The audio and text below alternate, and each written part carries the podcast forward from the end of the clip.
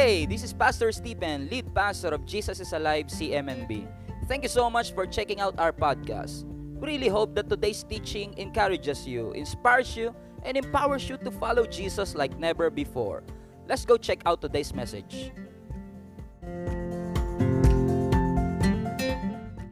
I want to talk to you about on this subject, overcoming habitual sin. Paano po ba natin mapagtatagumpayan yung mga kasalanan na paulit-ulit na nating ginagawa? Nagdidesisyon ka na na wag nang gawin, pero hindi mo maipaliwanag kung bakit parang merong kapangyarihan kung saan, kung kailan mo ginugustong bumait, doon mo hindi magawa. Ang sabi ng Biblia, you are the righteousness of God in Christ. Nung si Kristo ay namatay para sa iyo at para sa akin, at tayo ay naniwala na si Kristo ay namatay talaga para sa atin.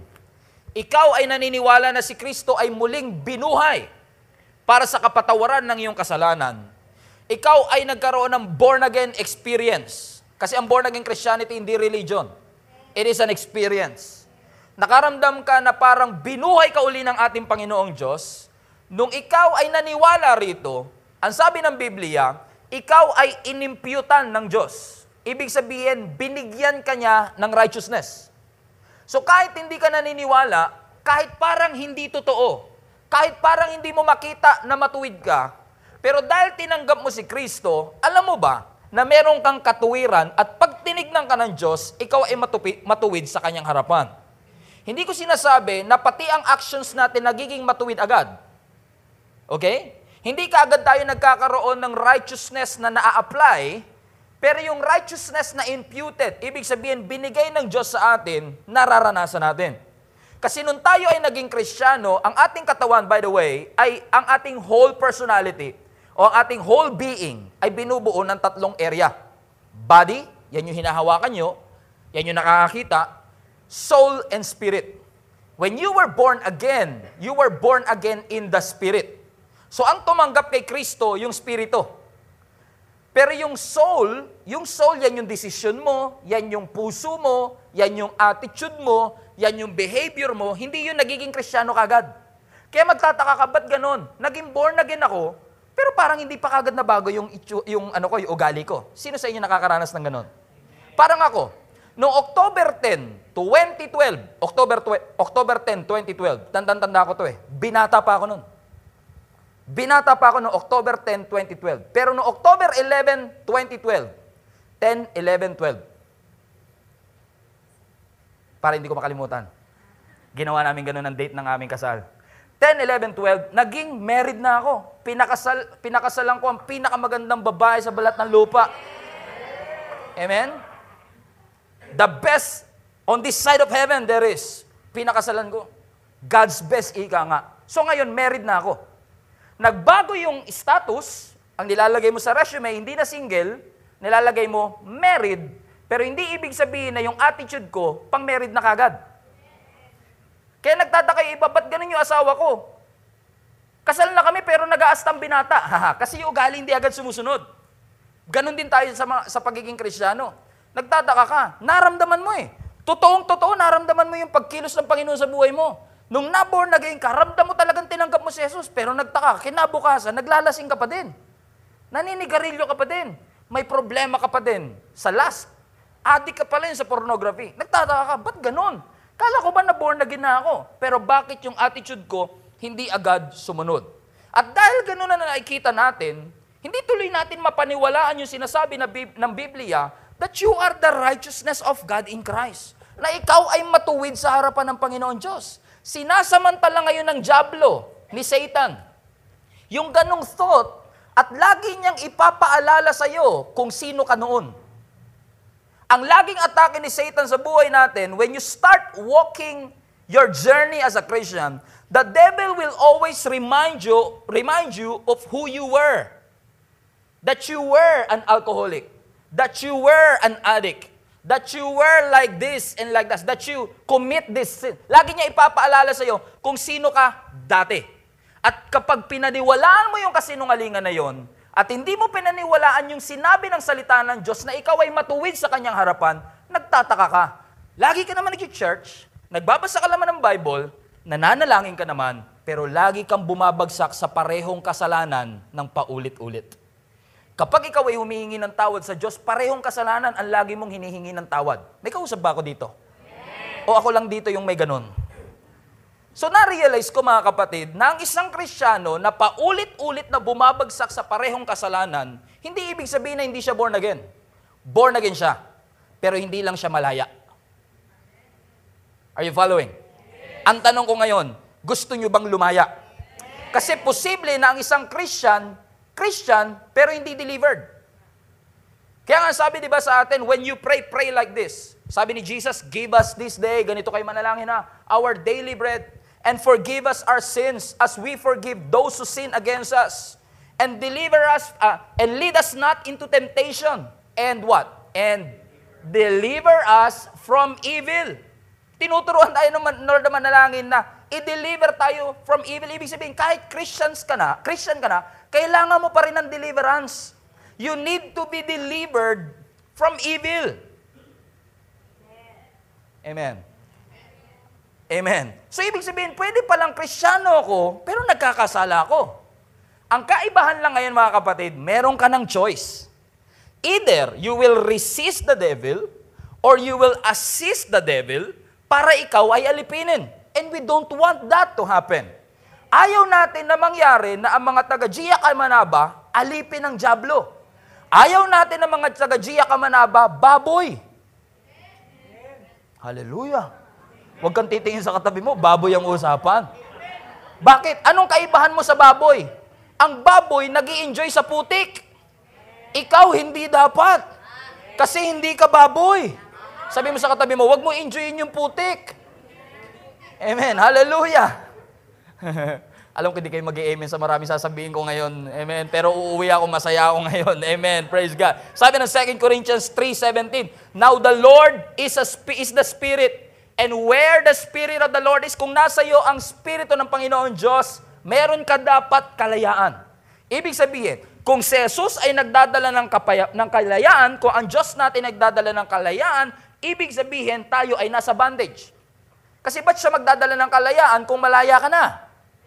Right? May dala siyang kalayaan kasi alam ng Diyos, kahit tinanggap mo siya, hindi ka pa rin malaya.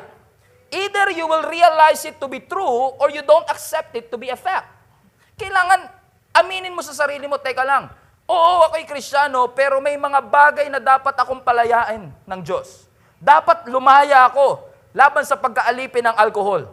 70% isopropyl alcohol ba naman ang nilalaklak ko eh. Kailangan lumaya ako dito. Of course, you know what I mean.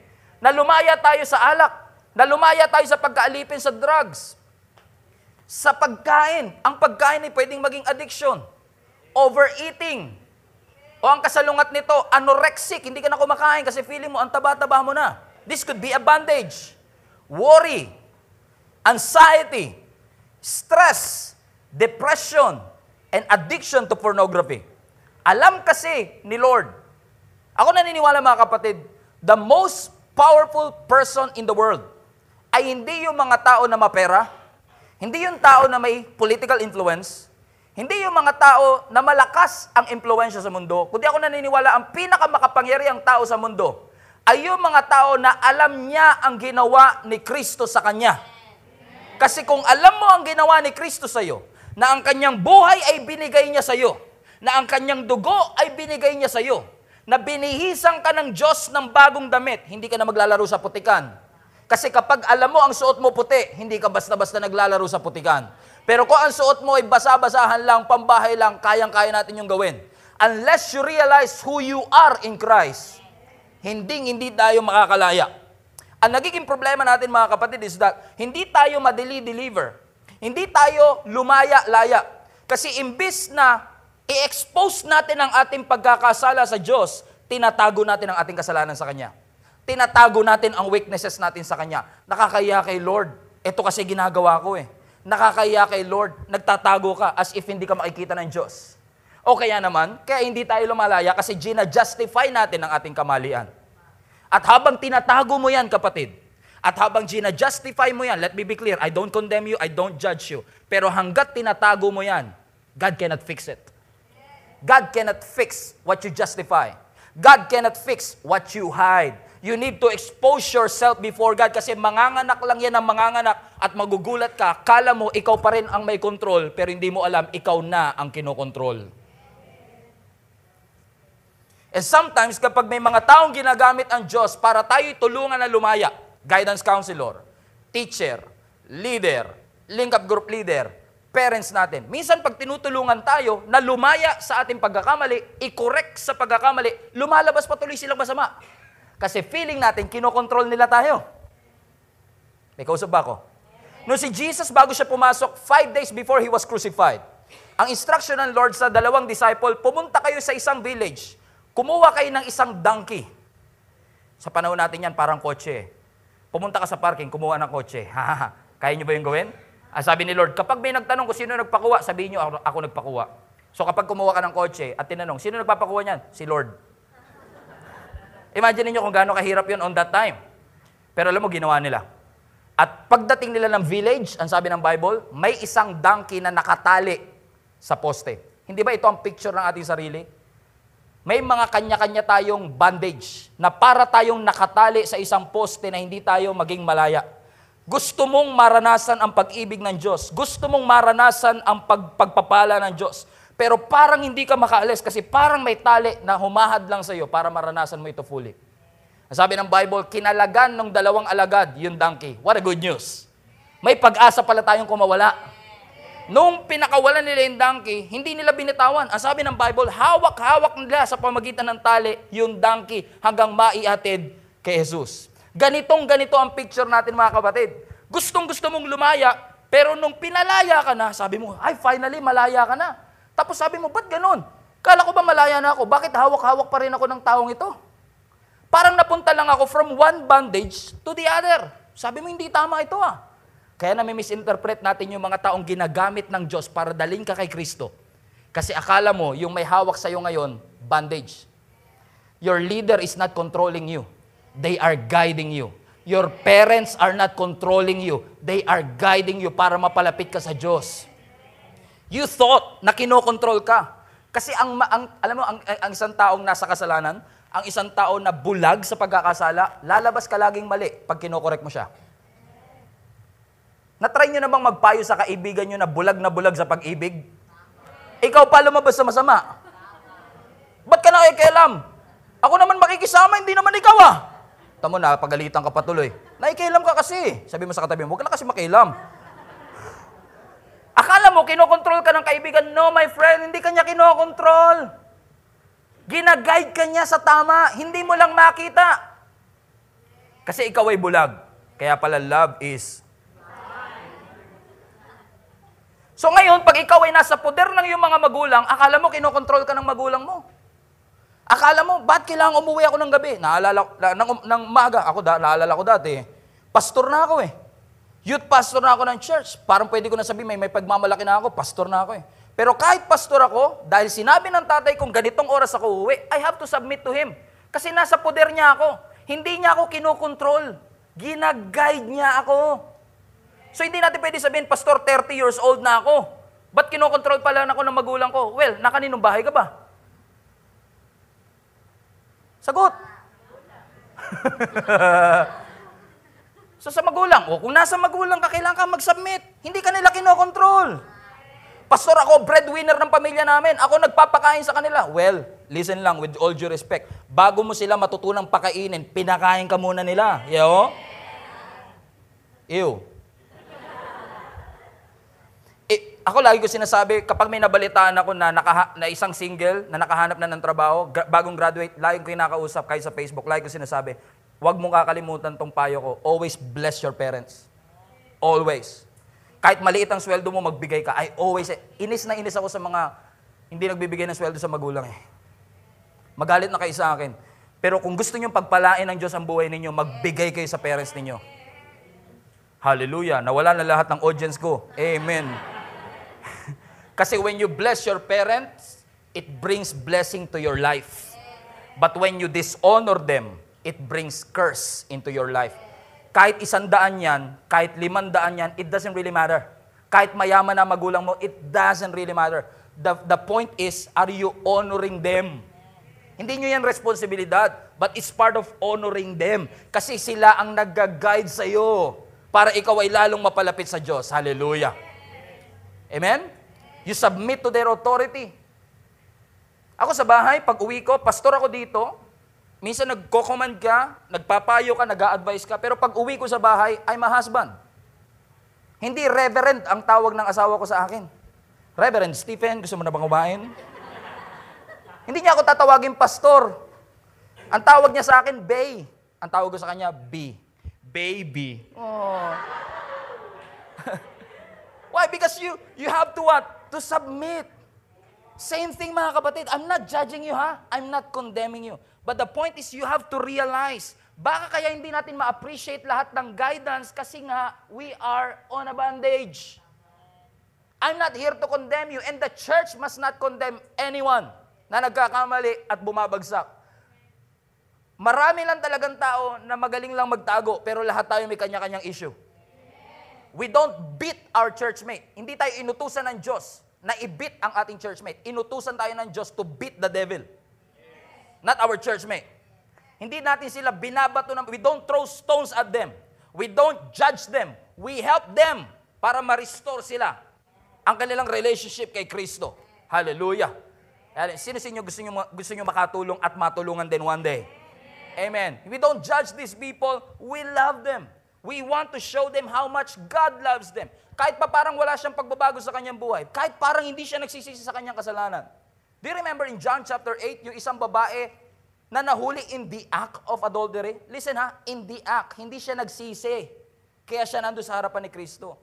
Walang remorse, walang repentance. She was caught in the act. And yet Jesus did not condemn her. Hindi siya kinondemn and because of no condemnation, amen, na-receive niya yung grace ng ating Panginoon Diyos and that's exactly what the church must do. That's exactly what we must do. Kung gusto nating lumaya, dapat marunong din tayong magmahal sa mga taong gusto ring lumaya. Because sa likod ng mga religious mask na ito, sa likod ng ating spiritual makeup, sa likod ng napakagandang quote sa Facebook na pinost mo, mga kapatid, we all have issues of our own na kailangan natin ng Diyos para maayos ang lahat ng ito. We owed a debt that we cannot pay. But thank God for Jesus Christ. Hallelujah. He came down from heaven, amen, and redeemed us and forgiven us of our sins. Ang gusto ng Diyos maging malaya ka at manatili kang malaya. Ayaw ng Diyos na manatili tayong addict.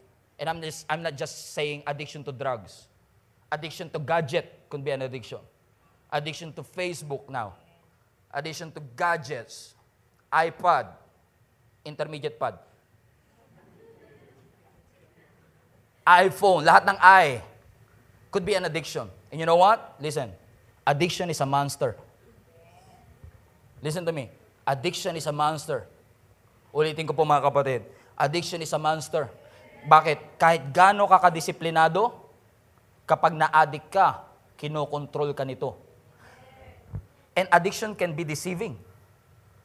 Pagka itatry mo na uling manigarilyo at addict ka na rito, pag itatry mo na uli yung drugs at addict ka na rito, sasabihin niya, wag na, konti lang naman yan. Kontrolado mo pa. Hindi ka pa addict. And next thing you know, pag sinubukan mo, hindi mo na mahinto. And then you will realize, addict na pala ako.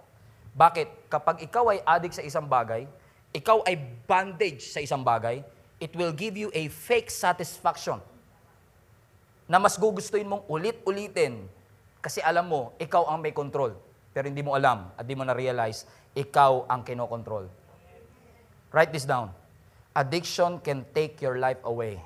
Addiction will take your life away. God doesn't want you to be in bondage. He wants to set you free. Nanakawin ang buhay natin mga kapatid ng mga addictions na ito. And we don't tolerate this one. We don't give in to these temptations. Hallelujah. Amen. We are a conqueror. We are an overcomer. Hallelujah. Greater is Jesus that is in us than he that is in the world. No weapon formed against you shall prosper. You are the child of the Most High God. We don't tolerate these things because you know what? You are what you tolerate. I say that again. You are what you tolerate. Kung ano tinotolerate mo, yun yung magiging ikaw, kapatid. It's one thing na magkaroon tayo ng kaligtasan. Is one thing na tayo buhayin ng ating Panginoon Diyos mula sa ating pagkakamatay. But we cannot enjoy that salvation if we are bound, if we are addicted, if we are stressed. You need to be free. Whether you really realize it or not, you need to be free. Hallelujah. Sabi mo sa katabi mo, kailangan mong lumaya. Hallelujah. Hindi na kung malaya lang ako eh. Kundi talagang gusto ng Lord, maging malaya talaga tayo. Huwag natin ipagpalit ang hangad ng ating laman sa hangad ng Espiritu ng Diyos para sa bawat eh, sa atin. Gusto ng Diyos, kapatid, na ikaw ay lumaya. Gusto ng Diyos na pumili ka ng tamang pagpili para ang Diyos makapasok sa iyong buhay. Ang Diyos kumakatok sa pintuan ng puso mo. Gusto niyang pumasok sa buhay mo. Gusto niyang makasama ka na ayusin ang ating buhay. Na palayain tayo sa anumang mga bagay na ito. Will you let Jesus enter your life? Hayaan mo ba ang Panginoon na pumasok sa iyong buhay? Ang sabi ng John 8.31, To the Jews who had believed Him. Napansin niyo, to the Jews who had believed. So He's talking to the believers. He's talking to Christians. Jesus said, if you hold to my if you hold to my teaching, you are really my disciples. Then you will know the truth. Hallelujah. And the truth will set you free. Narinig niyo na ba ito? Lagi lang natin nakukuha yung last part, ano? And the truth will set you free. Ang katotohanan na magpapalaya sa inyo. Something is wrong in that statement. Hindi, katuna, hindi katotohanan na nagpapalaya sa atin. That's not what the Bible is saying. It's not the truth that will set you free.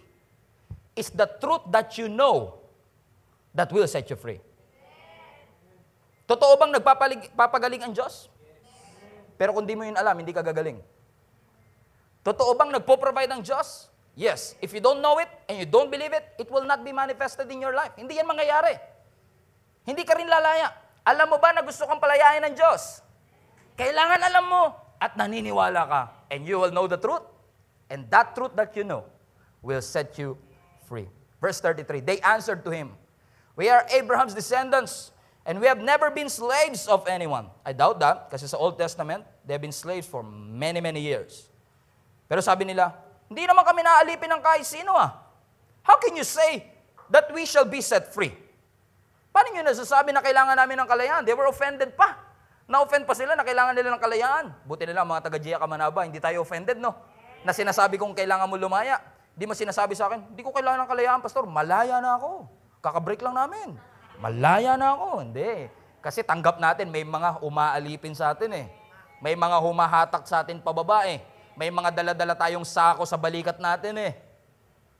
Amen? Madali ba umakit ng bundok? Mahirap. Pero mas mahirap pag may karga kang isang kabang bigas. You have to let it go.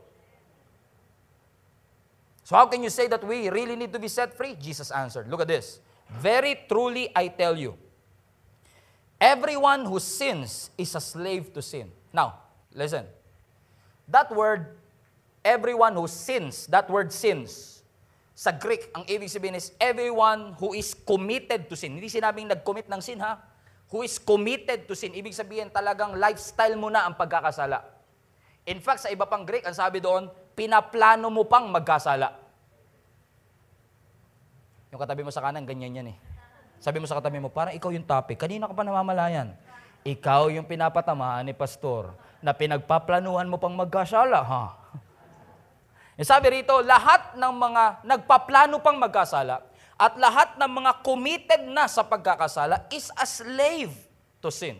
Verse 35, Now a slave has no permanent place in the family, but the son, a son, belongs to it forever. So if the son sets you free, capital S, see that?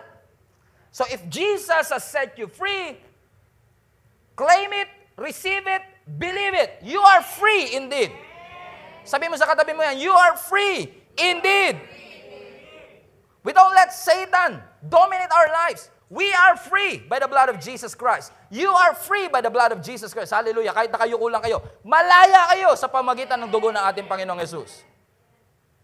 Ano mga kapatid, God forbid, no? Pero kung naiwan yung bukas yung bahay nyo ngayon, bago kayo pumunta ng church, naiwan nyo yung pinto nyo, hindi nyo na-lock, walang tao. God forbid, sana wag naman. Pero sobrang makakalimutin mo, hindi mo nasara yung pintuan ng bahay ninyo at may nakapasok na magnanakaw. Hindi ibig sabihin nun na yung magnanakaw na may-ari ng bahay mo. Right? Pero hanggat nasa loob siya, nanakawan at nanakawan ka niya. hanggat hindi siya naaaresto, nanakawan at nanakawan kanya. Totoo. Kapag tayo'y kristyano na, minsan pumapasok ang evil thoughts, negative thoughts, pero hindi ibig sabihin nun, possess ka ng Diablo. Hindi kanya pag-aari. Pero hanggat nasa loob siya ng puso mo, nanakawan at nanakawan kanya. Hanggat hindi mo siya pinapaalis, nanakawan at nanakawan kanya. Yan ang ayokong mangyari sa inyo mga kapatid. Na ang dami-daming blessing na pinopour out ng Diyos, ninanakawan tayo ng Diablo kasi ayaw natin siyang paalisin. Pinapakain pa natin. God already sets you free. Pinalaya ka na ng ating Panginoon Diyos and you have the authority. Bahay mo to eh. Buhay mo yan, kapatid. Huwag mo sabihin, tao lang ako, pastor. No! You have the authority. You can always command that to leave. Leave me alone. Sabi mo sa katabi mo, leave me alone. Huwag ngayon. You can command that to happen. Kapag ikaw ay adik sa sigarilyo, huwag mong basta iwasan. Utusan mo. May authority ka mula sa Diyos. Kung ikaw ay adik sa anumang bisyo, huwag mong basta iwasan kasi kada iwas mo lalong lumalapit. Napansin niyo ba? Hindi na ako magdodota talaga. Promise, adik na adik na ako. Tapos mamaya, pre, ano, dota tayo. Tara, alam ko, hindi pa nga ako eh. Pasin niyo yun? Alam ni Satan eh, na magkukwit ka na. Kaya bibigyan at bibigyan ka niya. Kaya wag mong basta iwasan, utusan mo. May kapangyarihan ka, bahay mo yan. Buhay mo yan. Gusto ng Diyos na maging malaya ka, kapatid. Si Kristo hindi pumunta rito para magbigay ng anumang formula para tayo makalaya. No. Hindi yun ang, hindi yun ang, ang, ang sagot para tayo lumaya. Hindi niya sinabi ni Jesus pagbaba niya, mag-subscribe kayo sa YouTube channel ko, lalaya na kayo. Hindi sinabi ni Jesus yun. Ang diniman ni Jesus sa atin, kailangan nyo ako ma-encounter. Kasi kapag na-encounter nyo ako, lalaya kayo. Sabi mo sa katabi mo, kailangan mo na-encounter sa Panginoon Diyos.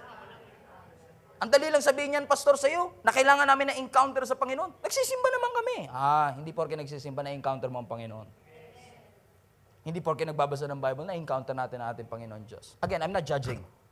I'm just stating a fact. Gusto niyo ng practical example? Sino talaga dito gusto niyo lumaya? Come on. Gusto niyo lumaya? Pastor, hindi ako ganun kasama. Ibahin mo ako. Hindi ikaw na.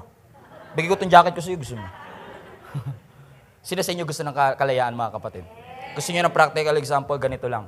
Kung gusto mo talagang lumaya, kailangan mong intensyonin natanggalan ng access at opening ang Diablo para makapasok sa buhay mo. Sabi mo sa katabi mo, cut the access. For example, biblical principle, Matthew chapter 5. Ang sabi ni Jesus, listen to me, ang sabi ni Jesus, kung yung mata mo nagiging sanhi ng pagkakasala, dukutin mo. Kung ang kamay mo nagiging sanhi ng pagkakasala, putulin mo. Next Sunday yan, putol-putol mga kamay natin, bulag-bulag tayo, kasi lahat tayo nagkakasala eh. At yung mata natin nagiging sanhi ng kasalanan, at yung kamay natin nagiging sanhi ng kasalanan, next Sunday, sure ako, lahat tayo may mga benda tayo dito. Oh, pastor, tinutuo ko. kasi ang sabi ng Panginoon, mas mabuti pang pumasok ka sa langit na kulang ang kamay mo, kasi hindi ka na makapasok at all. Ibig ba sabihin, no, puputulin namin ang kamay namin, pastor? Hindi. Ang ibig sabihin, kung talagang gusto mo na lumaya, tatanggalin mo yung access. Yung nagiging reason ng pagkakasala. Kung talagang gusto mo mag-quit sa pornography, huwag ka manood ng mga movie na may nude scenes. Kung gusto mo talagang putulin yung addiction sa food, may problema tayo with overeating. Hindi natin makontrol, mayat maya kain ng kain. Huwag kang lumapit sa rep. Pastor, yung 7-Eleven kasi 24 hours. Eh, yung pinto mo, wag mong gawin 24 hours na bukas. Isara mo. Sabi mo sa katabi mo, cut the access. Putulin natin yung access. Kailangan tanggalin mo yung entry point ng kalaban, kapatid, para hindi siya makapasok. Sarhan natin ang mga entry point. Sarhan natin ang mga... Alam mo, dati pag nanonood kami, nung bata kami, pagka nanonood kami ng, ng movie, tinatakpan talaga ng tatay ko pag may mga scenes na hindi okay. Kasi ayaw niya na pumasok yun. Kasi lahat na pumapasok sa ating senses, pumapasok sa ating puso. So if you really are serious about getting free and keeping yourself free from all the works of the devil, you have to cut the access. And instead of accessing those things na alam mong hindi tama, why don't you access the Word of God? Because every time, alam mo, sabi ng Bible, the Word of God could be our water that could cleanse us. Kapag ikaw ay putik na putik at duming-dumi, buhusan mo ang sarili mo ng salita ng ating Panginoon Diyos. Pag puro putik ang katawan mo, wisik ba kaya? Wisik-wisik na ligo ba? Pwede ba? Tanggal na kagad ang putik? No. Kailangan mo maraming buhos. Ibig sabihin, kung kailangan mo ng maraming linis, maraming salita ng ating Panginoon Diyos. Sabi niya, abide in my word. Because God's word cleanses us. The more you feed on His word, the further you go away to sin. When was the last time you read the word? I, I challenge the whole church. Always read your Bible. Always feed yourself with the Word of God and you'll be surprised. Yung mga addictions natin will eventually stop without, without us even realizing it. As I've said sa mga, marami ko nang na-counsel no, for many, many years, lagi ko sinasabi, ang tunay na pagbabago is effortless. Kaya siya effortless kasi Diyos ang gumawa, hindi ikaw. Ano sabi ni Paul? Galatians 2.20, I have been crucified with Christ and I no longer live, but Christ lives in me. How I wish lahat ng tao, tao lahat ng Christians, lahat ng Gia, taga Gia Kamanaba could say that. Sabihin nga natin, I have been crucified with Christ. Come on, I have been crucified with Christ. Come on, past tense na to, tapos na. Hindi kayo pinapako ngayon, kapatid. Sabihin nyo, I have been crucified with Christ. And I no longer live, but Christ lives in me. Hallelujah. Christ lives in us. The life now that we live in the body, we live by faith in the Son of God who loved us and gave Himself for us. In other words, mga kapatid, ngayon dahil ikaw ay na kay Kristo, pinako na yung lumang pagkatao. So ibig sabihin ngayon, you are not defined by your past mistakes. Christ defines you. I don't know if you believe that, mga kapatid. Because every time, or should I say, when you know who He is, you will discover who you are. Madidiscover mo lang ang tunay na ikaw kapag nakilala mo ang ating Panginoon Diyos. Now, marirealize mo, ah, I'm not defined by what surrounds me. I am now defined by the Spirit of God that is inside of me. I'm not defined by the hell that I'm going through right now. I am defined by the heaven that I am going to in Jesus' name. I'm not defined by my failures. I am defined by His forgiveness in me. I'm not defined by what I do to God, but I am defined by what God did for me. This is what the gospel is all about. Hallelujah. Yan ang nagawa ng Panginoon para sa bawat isa sa atin. Binago niya ang ating identity. Hindi na tayo talunan. Hindi ka na alipin. You are the you are above, not beneath. You are the head, not the tail. You are the disciple of Jesus Christ. You are the redeemed of the Lord. You are the light. You are the salt. Hallelujah. You have been forgiven. You have been chosen. You have been called. Tinawag ka na ng ating Panginoon Diyos. Hallelujah. Preach it, Pastor. Now we are called by God to go and disciple this nation. Tinatawag tayo ng Panginoon to be the head and the tail, to be the light of this world.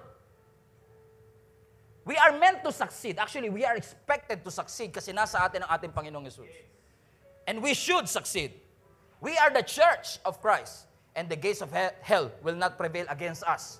Why? Because greater is He that is in you. Malakas si Kristo na nasa iyo, kapatid. All you have to do is believe in it, access it. Pastor, wala nang pag-asa sa aking buhay. Pastor, lugmok na lugmok na ako sa kasalanan. Lagi ko sinasabi, walang hukay na sobrang lalim na hindi ka kayang iaw ng ating Panginoon Diyos. Ask the Lord to resurrect your life. If God can resurrect Lazarus, He can resurrect your life, your dreams, your goals, your career, your path, your destiny. No tomb, no security can keep God uh, can keep God from showing His power to each one of us. Walang kahit anong tomb, walang kahit anong security, walang kahit anong mistakes ang makakahadlang sa Panginoon para ma-showcase niya ang kanyang kapangyarihan sa iyo. Kapatid, binibigyan ka ng Diyos ng pagkakataong lumaya. He is giving you a way out. And it's not a what, it's a who. God is giving you a way out. Jesus Christ Himself. Every single day. Ask God to, uh, Lord, Lord, give me a strength to overcome all the temptations day in and day out. Araw-araw, you ask God. Ask God, Lord, Lord, Lord, control my life. Control, alt, delete my life. Control my life. I want you to be in control. And God is willing and God can. I know God is talking to your heart. I, I know nakatitig ka lang sa akin, but God is talking to you right now. I believe that the Holy Spirit is changing our hearts. He's inviting you. I hope you don't feel condemned. God is inviting you to come to Him Because He's the only solution.